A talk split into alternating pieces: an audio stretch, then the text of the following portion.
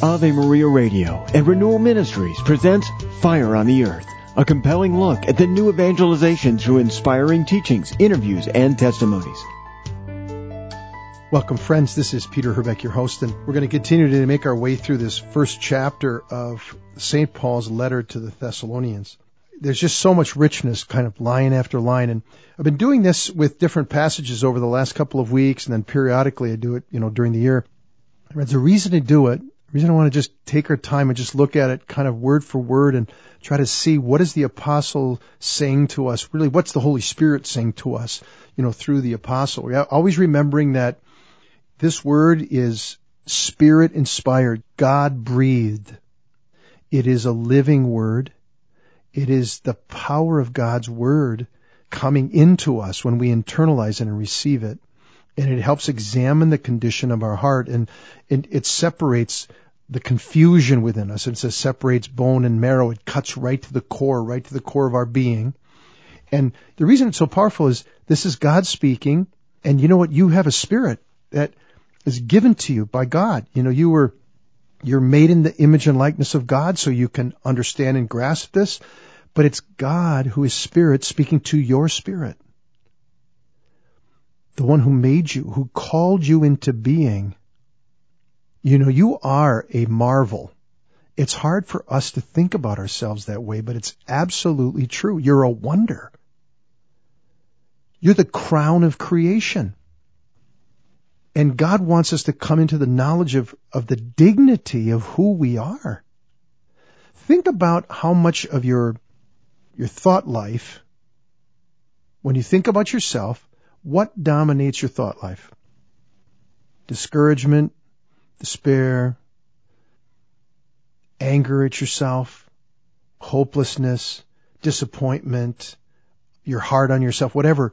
All these things, I'm a failure, I'm not any good, I'm not good looking, I'm not smart, I've never done anything worthwhile in my life, you know, all, whatever, just lots of things or even deception on the other side, like I'm good because of my strength. You know, look at the size of my biceps, look at this, that, or the other thing. But the deepest longing of your heart is to know that you are enjoyed, you are known, and you are loved by the creator of the universe. And he's not just a force like Star Wars. He's a father.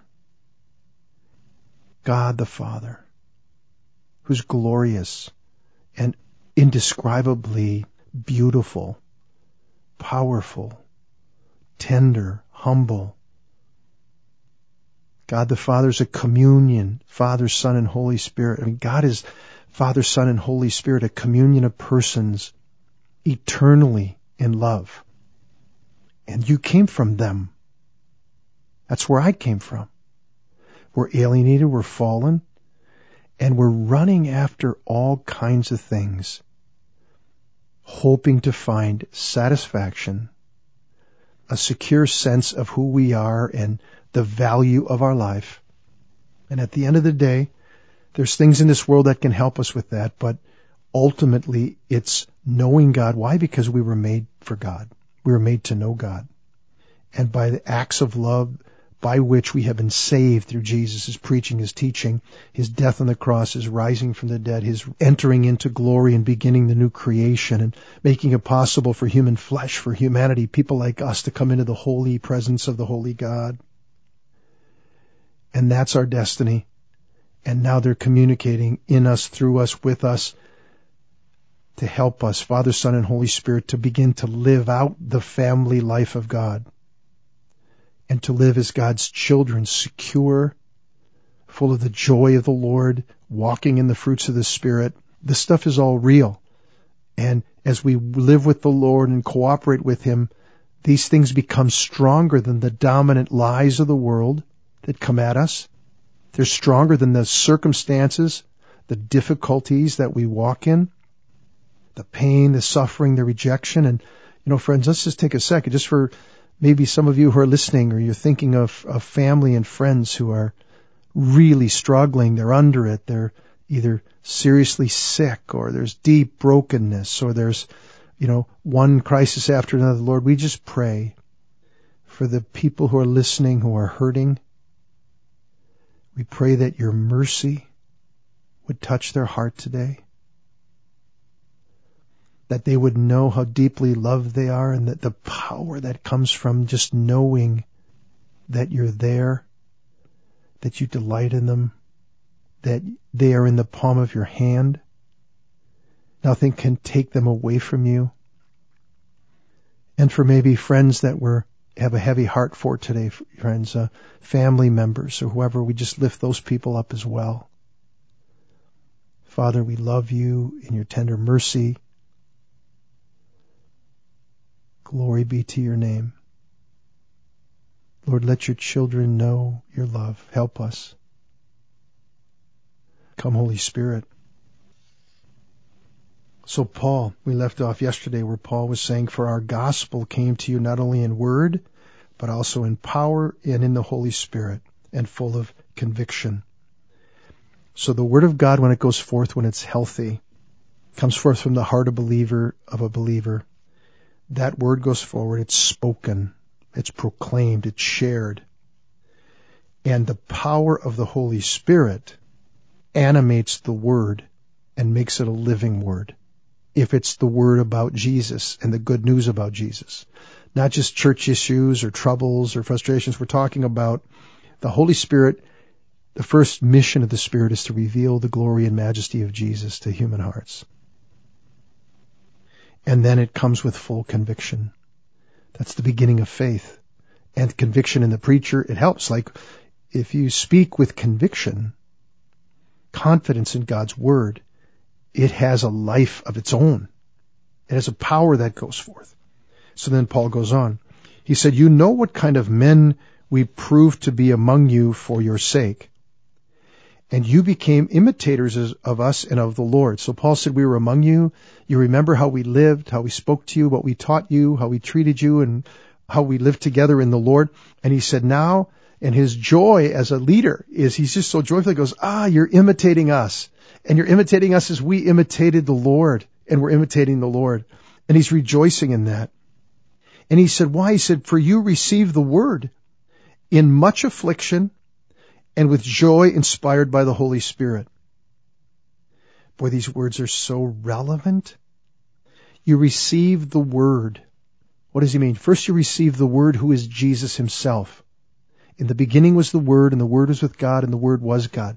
All things were made through him and nothing was made, you know, that we, all things were made through him. And I forgot how that particular line goes. It's, it's a, hard, little hard to say, but he goes on to say, and in him, in the word that God spoke, all things came into being through him. And he said, in him was life. And that life is the light of men. The light shines in the darkness. And the darkness, the darkness cannot overcome it. The light dispels the darkness. And where is that darkness? In the human heart. Fallen human minds, fallen human reason, living in a fallen, broken world, the world, the flesh, the devil, and the light of God, the love of God. So think about what we're seeing in the world, friends, the darkness that's in the world. For human beings, for example, to say that God doesn't exist that everything is by chance, random chance. There's no meaning in anything, right? Other than what we have to spin and make up ourselves. That's a darkened mind. Scripture is very clear. Man, through reason, can come to know that God exists. Everybody's known that through the created order, all that. So there's darkness that's in the world. The lies about where we're going to find happiness or what we think is a way of life that's going to lead to happiness. The other day I was in adoration. I was just thinking about the transformation. Sometimes I pray for politicians and stuff, and I was thinking of the transformation in the negative direction. I, am assuming it's negative the, of President Biden when he was, you know, when he's a vice president, he said with conviction publicly that marriage is between a man and a woman, and he underlined it again and again. And he said all the states in the U.S. need to accept that fact. And he said it hopefully coming out of some kind of his, his experience as a Catholic that we didn't make up politics. You know, the, the United States didn't make up marriage. Neither did Russia. Neither did anybody else. It's God's creative order, and you can see it in the natural order of things. Well, now he stands on the White House lawn, you know, a few months ago, and does just the opposite. In fact, he, you know, this man who laid his hand on the Bible and he promised. And what does he do now? Now, any kind of marriage.